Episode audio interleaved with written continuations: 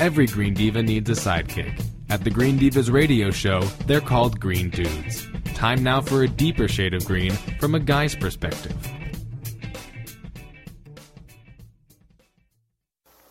Well, today we're going to have a chance to talk with Bud Wilson, who is the founder of Deep Nature Journeys. I just love the name. Um, he is a wilderness guide among many things. He's an author, a Qigong instructor, and you have a, a very lengthy list of wonderful titles. Hi, Bud. How are you? I'm great. And you? I'm very well, and I'm really looking forward to our conversation today about. You know, really, I, I, I said to you earlier, I'm I'm sad that we even have this as a, an actual disorder, but that there is such a thing as nature deficit disorder? Exactly. Exactly. And that, that actually was popularized by a fellow who wrote a book called Last Child in the Woods. Oh, yeah, yeah. And that's really my inspiration for doing the work that I'm doing really has to do with the fact that now at least 80 to 85 percent of the entire world's population is living in densely populated cities. And sometimes I say that um, we are a group of uninitiated adolescents wandering around in aging bodies. it's true. profoundly disconnected from our source. Yeah. Even to the extent that I'm sure you've heard the story of children that live in big cities when they see a, a carton of milk, they believe that a cow is about an inch tall because they've never seen a cow right. in in even in a field. And I've worked with children, a program I, I was the founder of called Earthwalk, Nature-Centered Life Learning.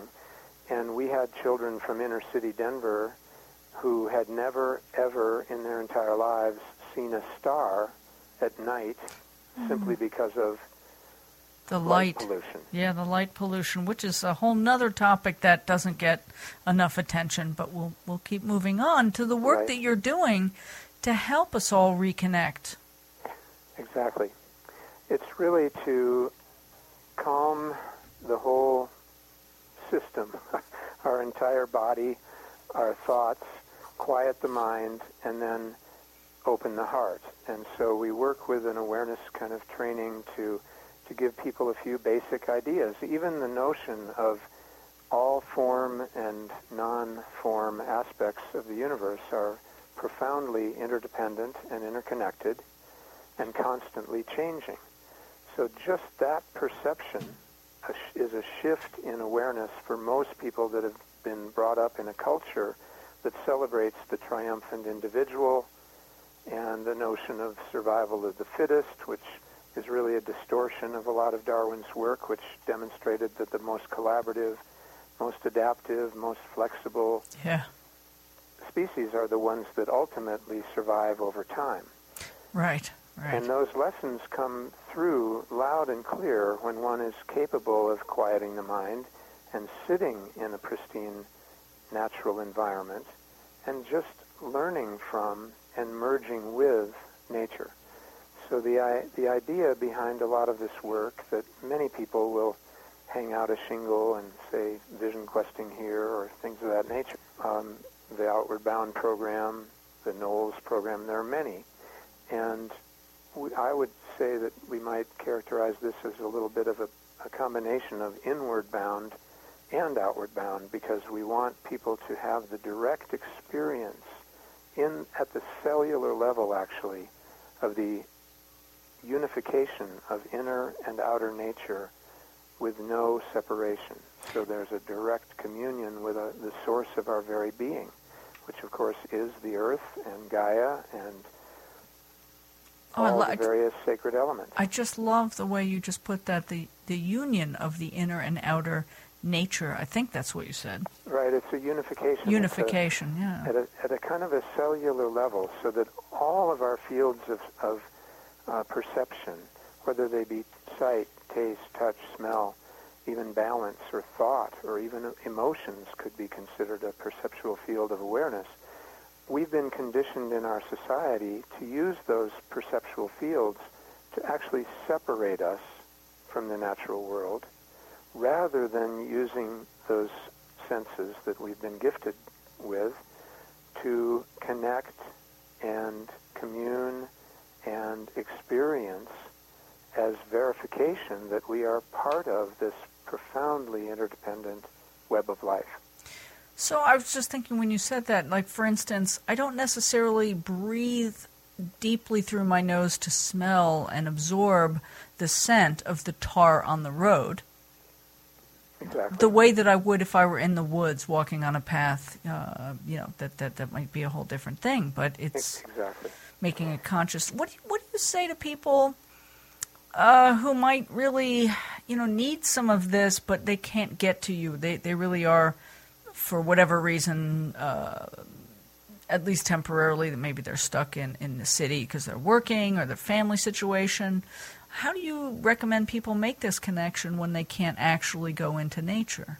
Well, exactly, and that's where we have so many opportunities for profound societal change in New York and New Jersey, for example. Why not beautify local pocket parks? Yeah, yeah, and give people a chance to at least be sit by a shrub yeah. or a tree Right. or a flower or something that is actually alive and growing. So what I would suggest is that even after people are able to do a little deeper immersion with either a three night or four night or the longer the better, uh, solo in nature, is to go out into your own backyard and just practice something that we humans are also not particularly well conditioned to do, or especially not very well practiced, and that is to express authentic reverence.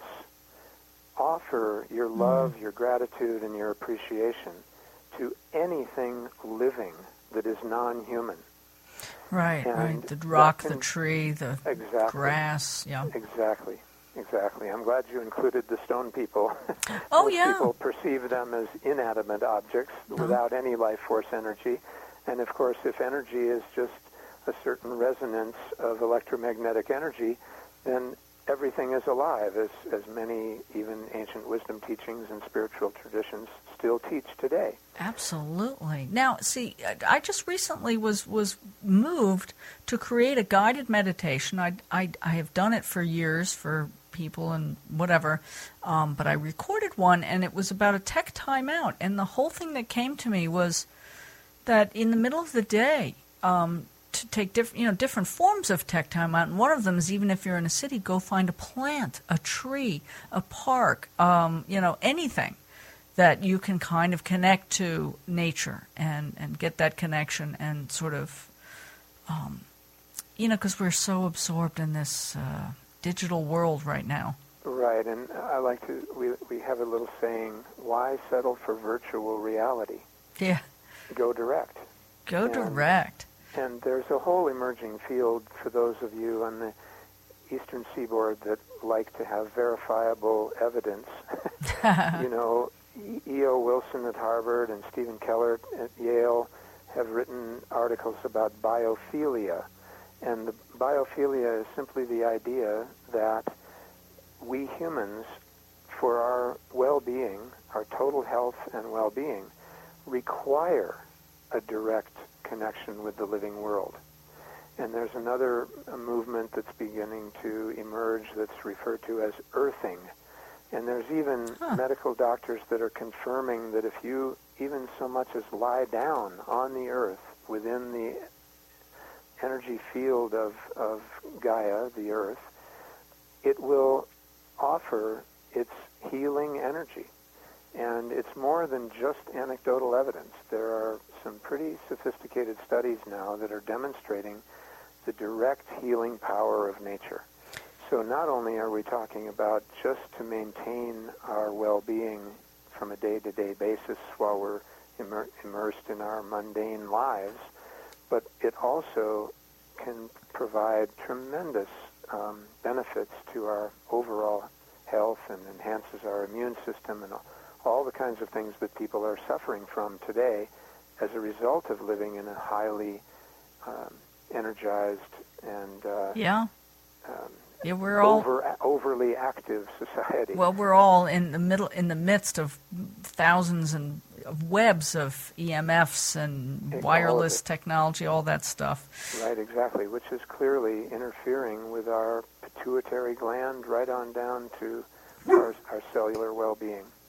Well, Gracie is informing us that we have probably used up our time here, but I'm hopeful that we'll get a chance to talk again. And how can people find uh, more about you and these deep? Um, Deep Nature Journeys Thank you. S, Yes. dot com, okay, deepnaturejourneys.com. okay.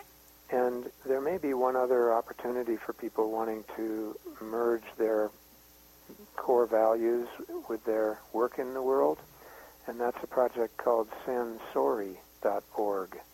And they have actually a little challenge to say, how much did you spend on your conventional education? And if you had that money to spend today, how would you spend it to solve either a social or environmental problem, and why?